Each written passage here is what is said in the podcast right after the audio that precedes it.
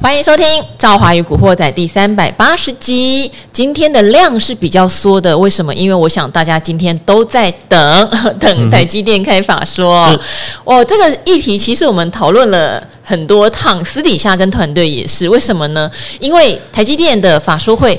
呃，二修财测是下调哦，这个事情市场早就已经在传了，但我们都不是很确定哦，到底要把它视为早就知道了，还是要从魏哲家的嘴巴里面说出来才算是个。压力，哈哈，我们并没有很确定市场的状况，因为大家知道这两三个月走这个 AI 风啊，嗯、不管你结出来的成绩如何，大家都好像觉得没关系，有话讲。哦，利空出尽也可以呀、啊，未来展望很好也可以呀、啊，这个 AI 是十年趋势也可以呀、啊，现在大户在买也可以，总之市场要把它往上拱的时候，什么都可以，嗯、对，所以对做基本面来说的人，呃，对做基本面的人来说，反过来，好。台积电的成绩，我觉得我不满意，可是我不敢在它的股价上嘴。啊，我觉得对我的心情是如此哦。是好，那我先介绍今天的来宾，我们等一下稍微聊一下为什么今天台积电的法说一边开夜盘一边杀，好不好？嗯、我觉得是有原因的。好，今天来宾哦是大家都很喜欢的纯股教父古鱼。Hello，各位听众朋友，大家好，我是古鱼。好，古鱼去日本玩了啦。嗯，没有错。对，所以有两个礼拜没有看到他，听到他，超棒的啦。但是古鱼那时候就传讯息说：“哎，我在日本了，哎，出来玩比在家还。”要累，没有错，因为每天在日本的话，跟行军差不多吧。哎，你知道吗？我在台湾啊，偶尔能够超过一万步啊，当天都是要庆祝的。你好懒哦，我每天都很容易达到一万步啊，真的吗？对啊。可是你知道吗？我去日本之后啊，我发现了我的行走的量啊，大概是在我台湾有三倍以上。嗯，因为每天随便都是破两万步啊，甚至有一天最高的话呢，来到两万六千步左右啊。啊，我都不禁佩服起我。自己的，我竟然可以走路走了这么久啊，不容易，不容易啊！果然人还是要到不同的环境下面啊，就会产生不一样的变化啦。就因为日本的话，它的交通上来说，如果你呃在在一些地方，说实话，你都很依赖步行啦，嗯、然后叫计程车又很贵，没有错，所以大家就只好一直走，一直走，一直走。对，没有错。而且它每个车站啊，每个点啊，它。呃，基本上对台湾人，我们如果不是每天待在那个地方的话，哦，跟迷宫差不多吧。我记得每次只要新换一个地点的话，我们大概在地铁里面都会困住至少快三四十分钟，应该都是有的。嗯，主要就是要找那个出口啊，哦，不然的话，那个呃，你根本不知道往哪个方向才是你真正想要去的那个地方哦，啊，跟迷宫一样啊。你原本在台北的话，觉得台北车站像迷宫哦。不要再提了，我都在这附近上班那么久了，我还是会在地下道迷路。对，嗯，你看，你你在台北都会迷路的话，你到那个日本那些比较大的那种主要车站的话，哦，那个迷路的程度就更加的一个严重了哈。所以我是觉得说，哎，人偶尔还是要出去走一走啦，然后对你脑袋刺激一下，应该还不错啦。嗯，好，因为我们在股市也有迷路的感觉哈。好，那。先来讲一下台积电的法说嘛哈，因为现在还没有开完哦。我们在录音的时候哈，呃，我简单讲一下已经解出来的成绩。其实今天尾盘震荡是大的，以台股的现货哈，台积电的现货是杀尾盘，但台积电的期货是有点甩尾，这就跟他公布出来的讯息可能有点关系。为什么？因为一开始先公布第二季的成绩，其实第二季的成绩是优于预期、财测预期的哦，哈，优于财测预期，所以听起来会蛮厉害的，毛利率有高。达五十四点一一，这个是高于猜测的高标哈，盈利率四十二趴也一样，都优于猜测的高标，双率都超高标，哎，这真的是很亮眼哦。然后第二季的话，每股 EPS 七点零一，整个上半年赚了十四点九九，就四舍五入下，就是整个上半年赚了十五块钱，哈。因为原则上，台积电三四季应该要比上半年厉害的哟，好、嗯，应该要比上半年厉害的，这个是公司一直给我们的一个未来展望嘛。嗯、所以上半年赚十五块，那下半年你当然要超过十五块嘛，是没错哦。所以三十几块，这个本来的预估应该是都没有问题。好，嗯、那这样子，请问为什么夜盘要杀呢？哈，因为夜盘有时候是一个指标，它一定是有重大的权值股或是美国那边的期货盘有一些状况才会往下。跌。嗯，但我们也可以合理的觉得，夜盘这样的下修幅度，有一点点反映了台积电接下来讲的，就是第三季的财务预测跟展望。嗯、没有错，这边整理一下，因为大家最关心一件事情。哦，我不管你上半年很差或第二季好不好，其实我在意的是你库存有没有如你所说的第三季能够去化的差不多。嗯、呃，三四季有没有旺季效应啊？会不会立刻弹起来？毛利率会不会再往上跑？哈、嗯哦，当然，美国厂的进度有没有符合预期呢？这些都会是大家在这一场法说比较想要知道的。那当然，这一场法说他也二修了猜测，嗯、二修哦。好，那呃不可靠消息来源哈，嗯，十月还有机会再修，嗯，对，十月还有机会再修，这就是我个人好不好？我真的说我个人觉得比较不理想的地方，因为这样叫挤牙膏。嗯、当然，你往好处想，就是公司真的很希望股价不要很明显的受到一些冲击，嗯，然后把希望放在 AI 哦、呃，明年的成长性哈、嗯、上面。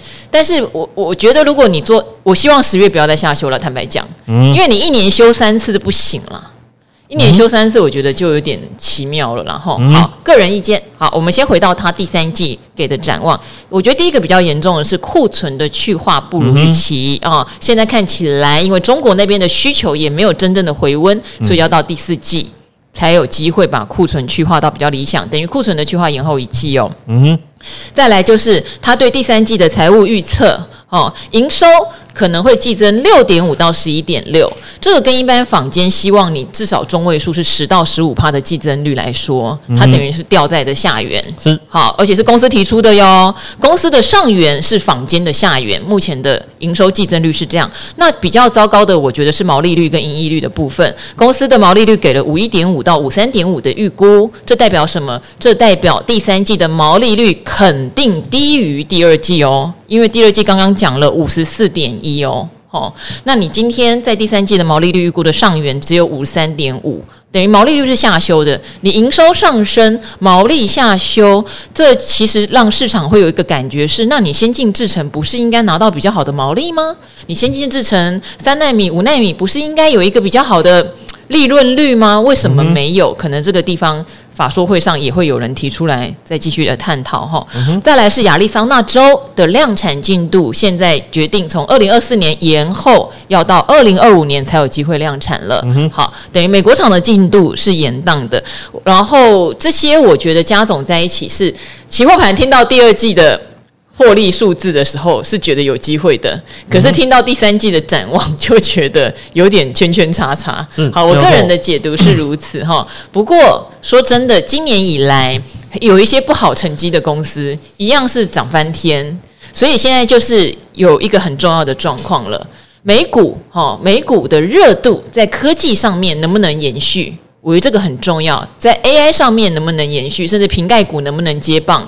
我觉得这个是一个很重要的指标。然后资金愿不愿意在这样的情况下继续哈给予台积电至少二零二四年未来的期待，继续簇拥哦。我觉得这个东西大家要留意，因为以基本面来说，扎扎实实财报结出来跟财务预测结出来就已经是板上钉钉，就是这样。说实话，我觉得是不太理想的。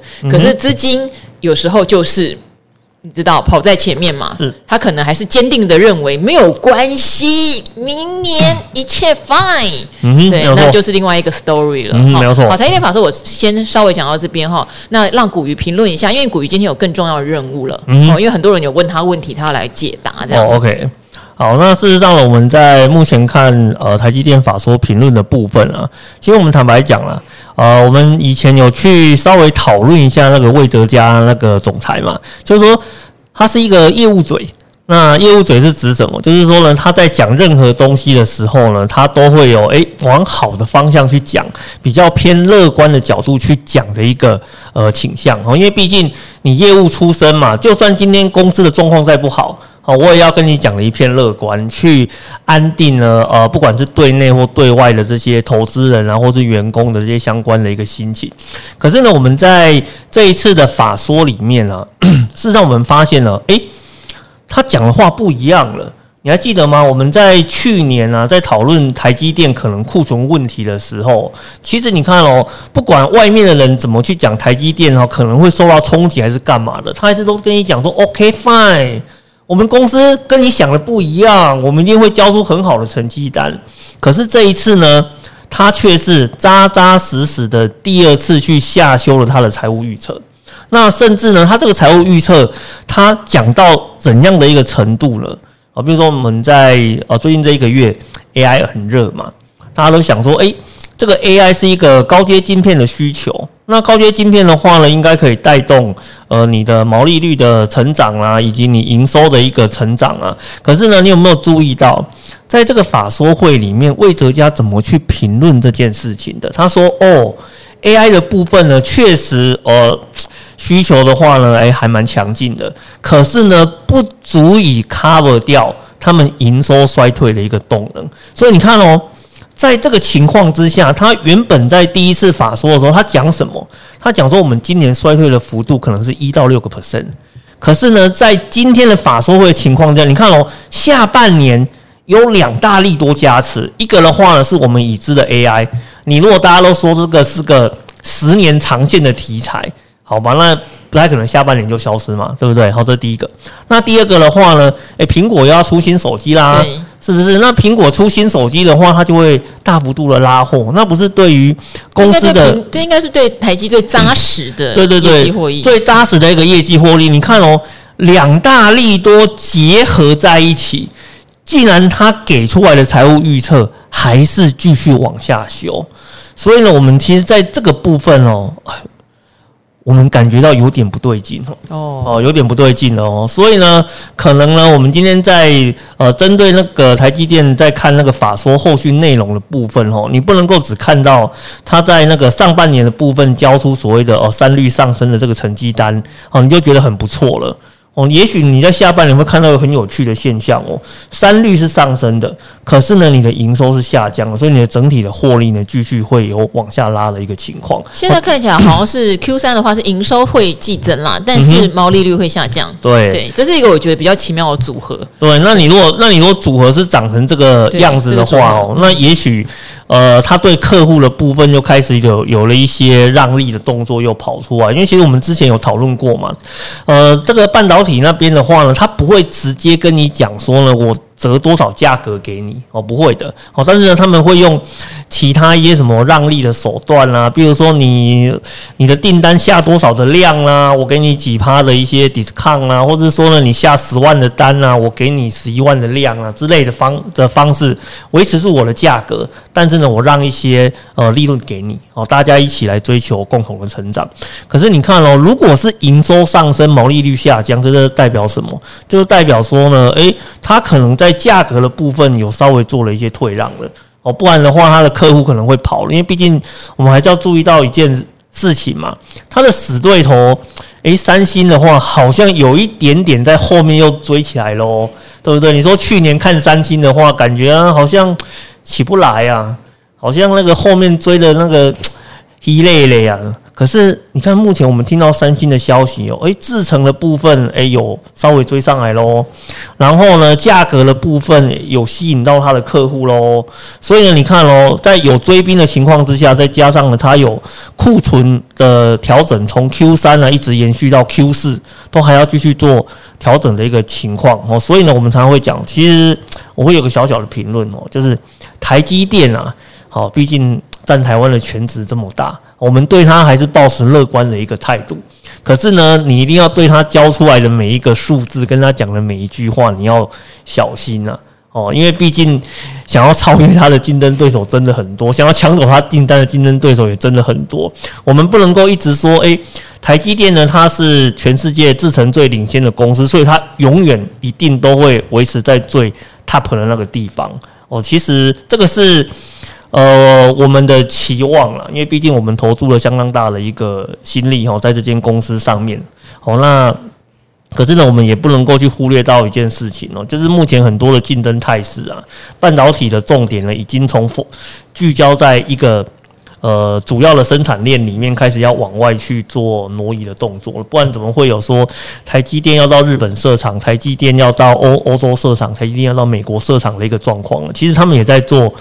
呃，分散风险的一个动作。其实我们在讲另外一个要注意的事情是说，先进制程能不能够持续的领先，就是呢，它的资源有没有集中在一个地方是很重要的。你如果今天把我的先进制程分散到很多地方去。呃，去开发、去执行的话，其实你整个力道的话，可能就会比较弱了一点，然后，所以这是其实我们后面再看台积电的部分的话，是必须要去小心的。哦，所以其实像刚刚赵华讲说，诶，会不会到下半年会有第三次的呃财报的下修？其实我们是不能够排除这样子的一个可能性哦。嗯，好，那。像我个人啦，哈，就比较不太会压估值在台积电上面，因为我实在是，呃，我常常跟大家强调哈，我自己做的策略是，要不你就定期定额嘛，对不对？嗯、要不你就是去买它本来财务报报表就是正向的公司，嗯，没有错，没有错，不是比较舒服吗？哦，就像 AI，你觉得好玩，你觉得每天标你没有很不舒服，你可以花一点点钱，就是买一些就是过过干瘾。嗯、但我大部分的资金也常常跟大家分享，我都是放在那一种殖利率高，而且它过去的不管是呃配息的状况，然后业绩。成长的状况都非常稳定的公司，对我来说，就是为什么要一直去猜说今天市场到底会不会对它利空出尽？好，他今天讲的下半年会跳起来，到底会不会真的跳起来？我觉得这个东西对我来说真的是有点太辛苦，尤其是呃，很多人就哎。诶呃，像今天台积电法说好了，事实上也有好几个达人跟我讲说，他们认为会利空出尽啊，嗯、就是没关系，讲再烂都没关系啊。嗯、好，但这好辛苦呢，啊，对，这好辛苦呢。这个就是等到事实发生后，我才能回头去告诉你，哦，对，他可能利空出尽喽。这样讲的这个毛利率掉也没有关系，因为市场还是捧他哦。嗯、但我不想做这种这种怎么讲，只能从市场的决定来告诉你他是这样，我宁愿告诉你。现在它这样有点被低估了，嗯哼，它现在其实跌到这边，它价值是比较浮现的。那、嗯、就算它在跌，可是因为我知道它过去的背景和它未来的接案是很 OK 的，嗯、所以我不会怕。是是，对，我觉得我我是比较偏这样子的操作类型啦。哦，所以其实赵华这边的话，也比较喜欢那种呃，就是股呃股票的可预期性高的这种类型的股票啦。因为事实上有时候我们在投资的过程里面，特别是这种做基本面投资的，其实以前我们有跟观众朋友做分享。如果以我个人来讲，哈，其实我很讨厌那种转亏为盈的公司。然后呢，我也很讨厌那种哦就是突然业绩暴那个暴涨上去的公司。因为为因为为什么呢？因为首先第一个，虽然我们研究个股，可是呢，我们坦白讲，我们没有办法深入到产业的每一个面向里面去了解这件事情的真假。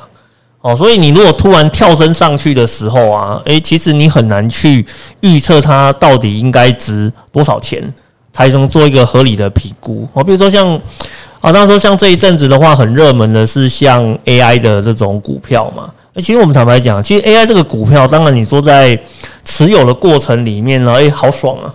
哦，股价一直往往上跑啊，与有荣焉啊。啊，以前我的。高值利率的股票突然变成标股冲上去了，哎呀，内心啊感叹啊，早知道以前多买一点啊！感叹归感叹啊，但是呢，其实我们内心在看这种股票的时候啊，心中有一点点小小的疑惑，你知道吗？因为为什么？我们今天坦白讲，好像 AI 这一次都是标跟伺服器相关的股票嘛，我就问你一件事情，你觉得伺服器这个东西呀、啊，以前没有吗？这是现在才产生的。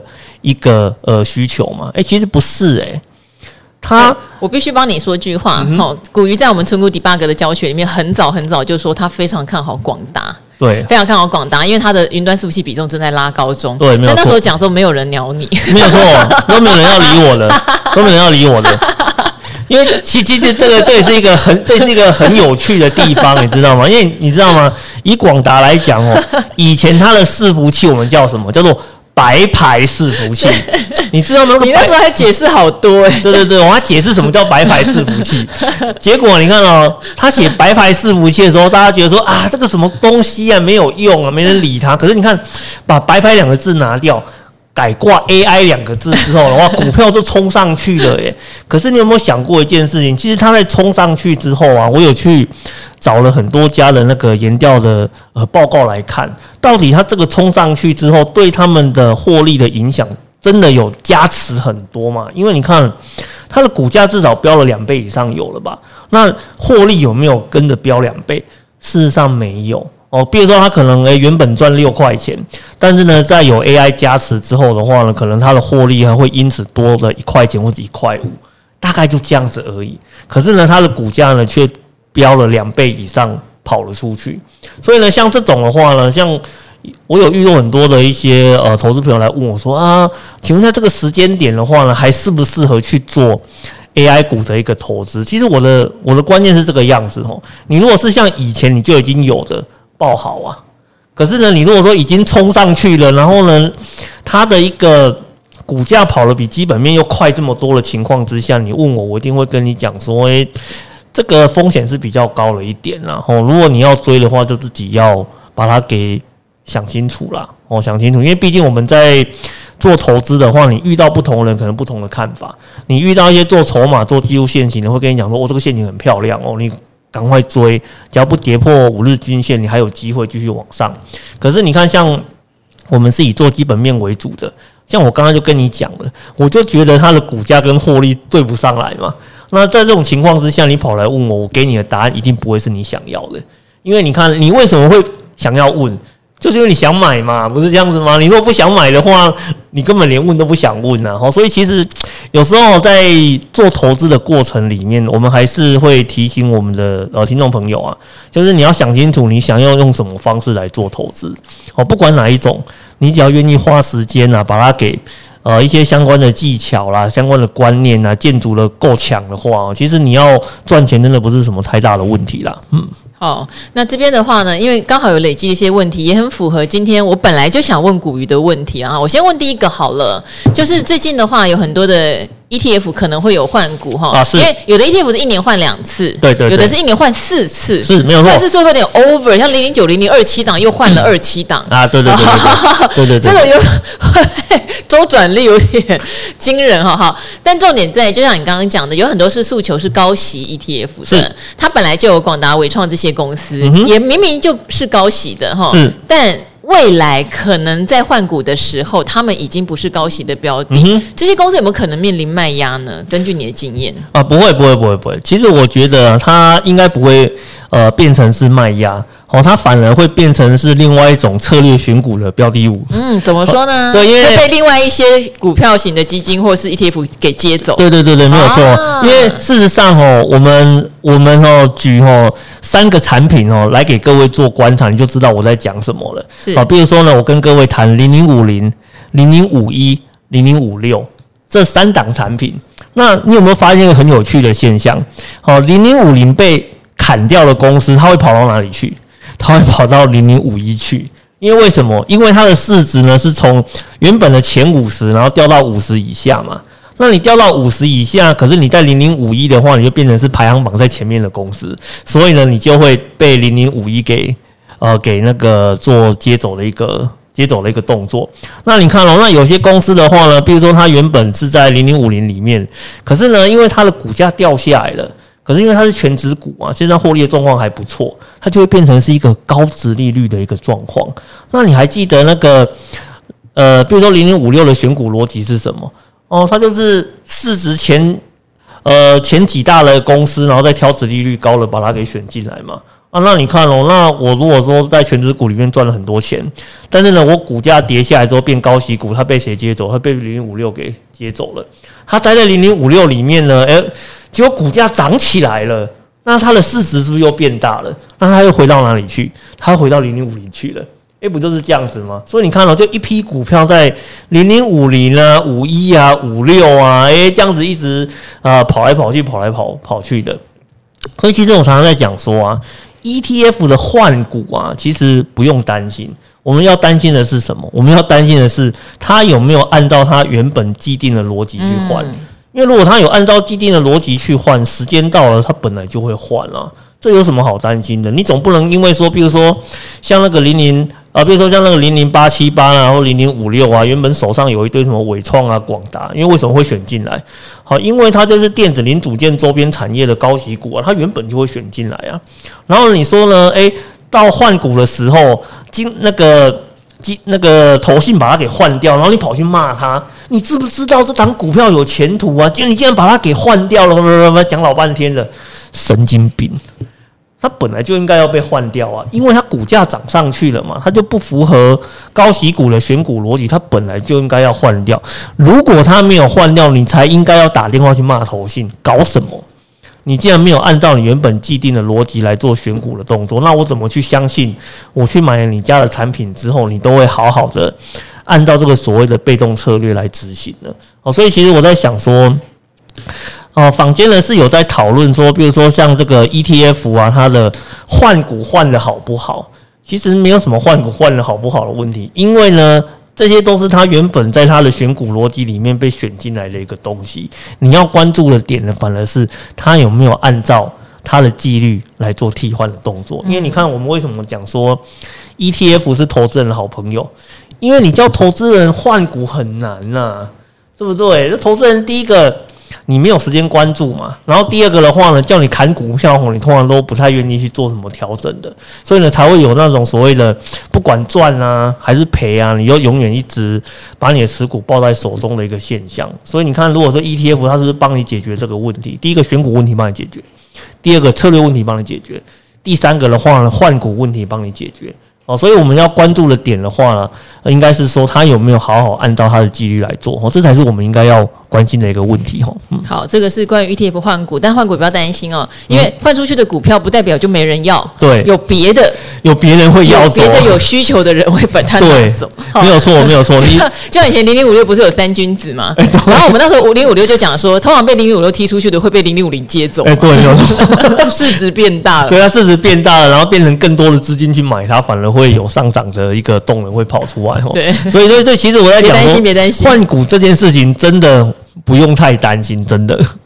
好，而且甚至它涨到呃不是高股息的，可它就变大市值了。对，然后还有一些外资的被动买盘也会来。对，没有错，没有错，没有错。它如果说今天呢，因为股价修正变高股息，你也不用担心，因为高股息的产品就会把它纳入了，会把它给纳入了，所以真的不需要去担心这样子的一个问题哦。好。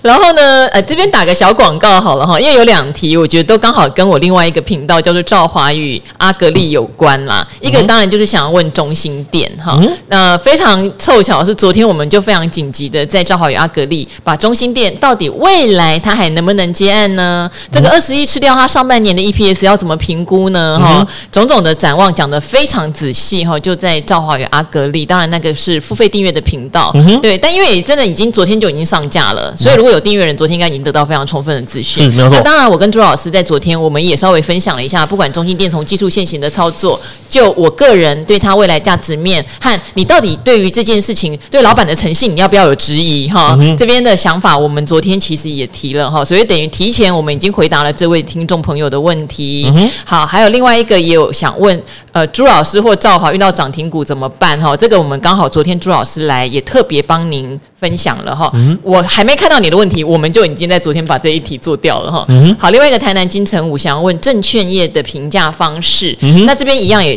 推荐一下赵华与阿格力哈。这几天我们就会上架在 VIP 有关整个金融业，不管是证券业、期货业、金控股、银行股，到底你怎么评价它？证券业真的比较少人讲哦，是没有错，真的比较少人讲哦。那所以如果有兴趣的话，也请您订阅好吗？嗯、好。好，回到古鱼身上。好是好，回到古鱼身上。我觉得我们今天可能讲不完所有要问古鱼的问题，嗯、但是我先问这一个好了，因为这个人他已经问了很久了，他是你存股 debug 第一集的忠实听众、忠实观众。哦哦、他说他一直记得你在第一集你就讲了一句话：嗯、存股是要赚资本利得，就是价差。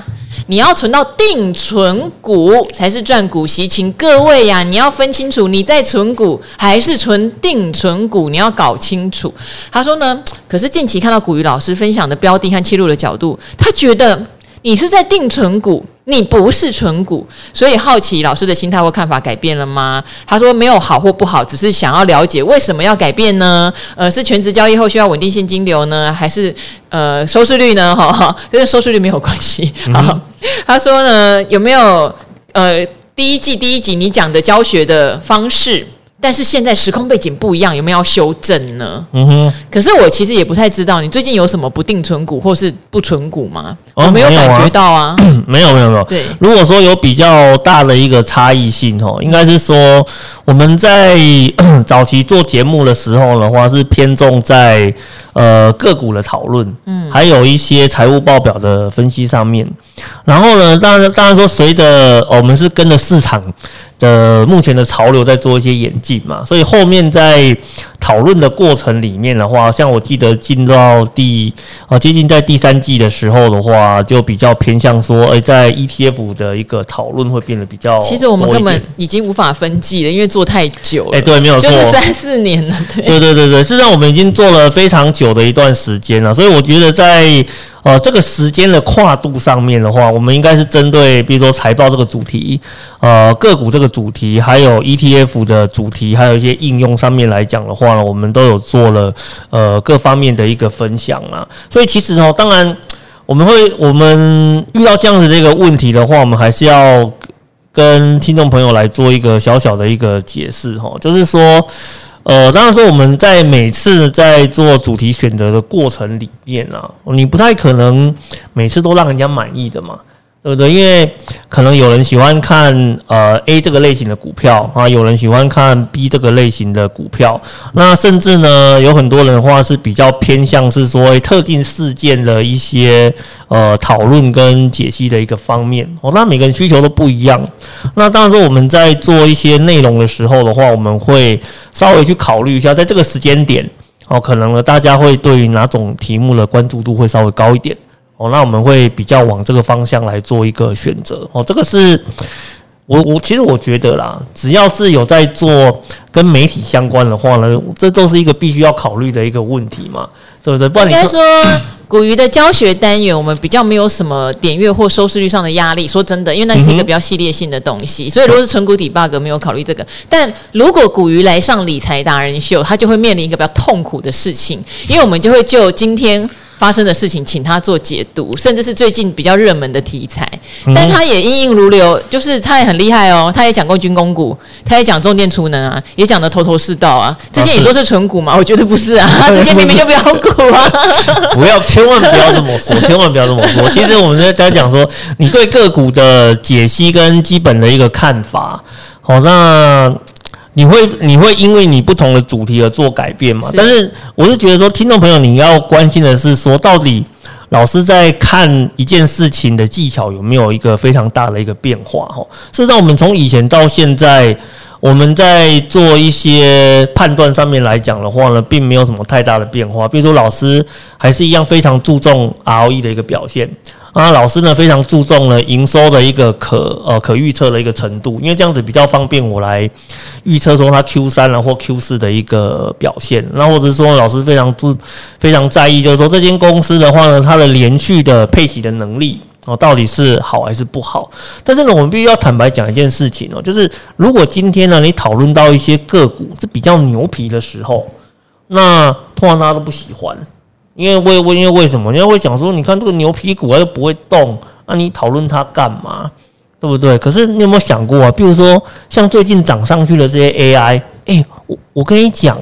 我如果今天呢是在三四个月前跟你讨论这些公司的股票，你的感觉也会是一样的啊。这个老师怎么又在讲那个没有用的定存那种定存股啊？那高值利率股价都不会动的。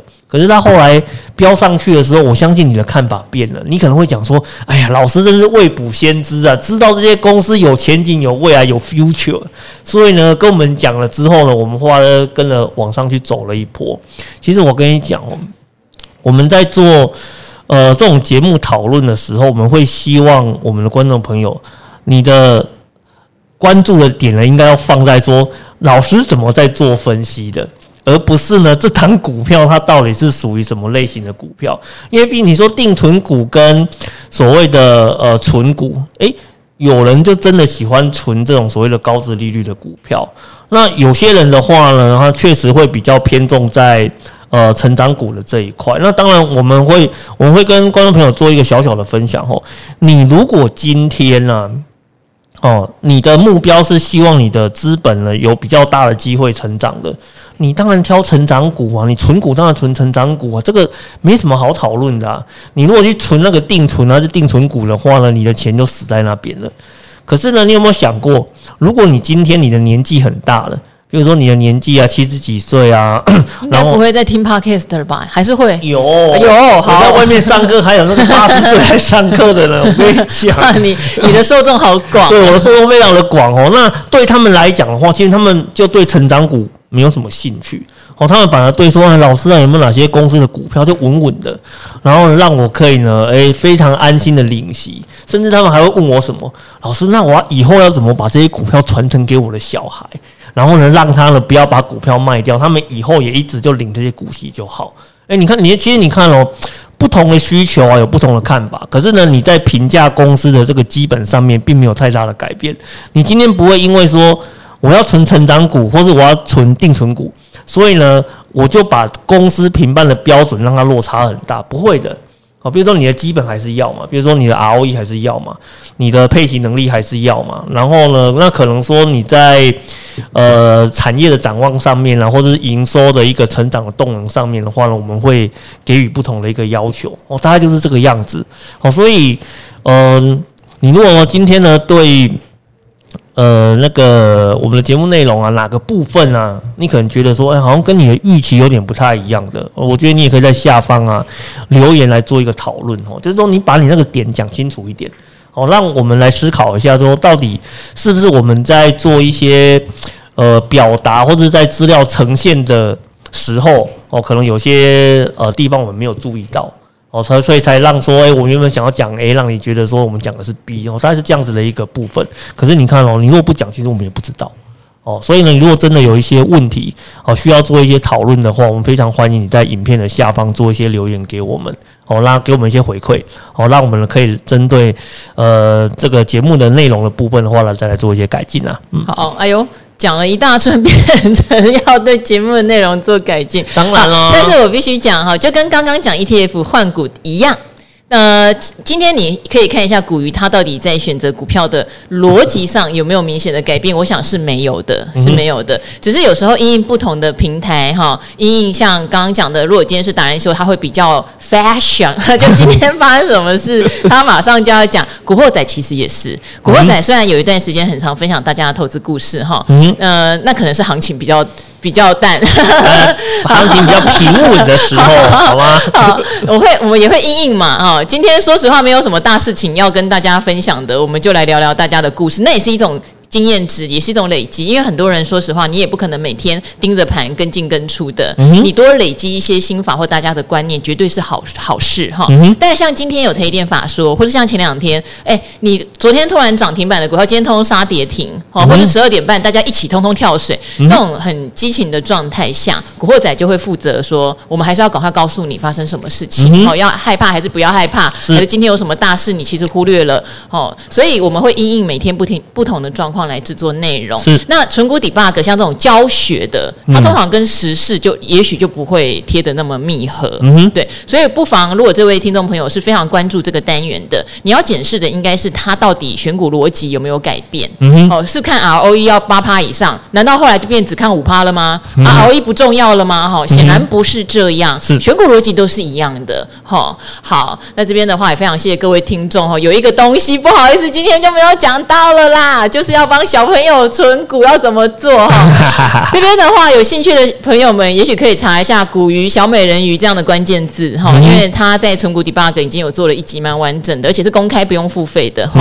好，那另外的话，下次我会找他来讲。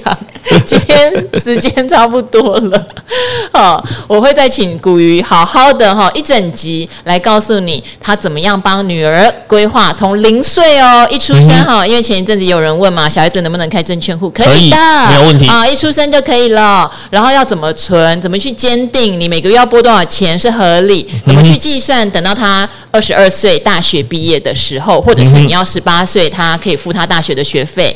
好，到底那时候可以累积多少钱？好，我们来聊一集好不好？好，那今天我们就先到这边了。谢谢古玉哦，那也跟各位古惑仔朋友们说拜拜喽，拜拜，拜拜。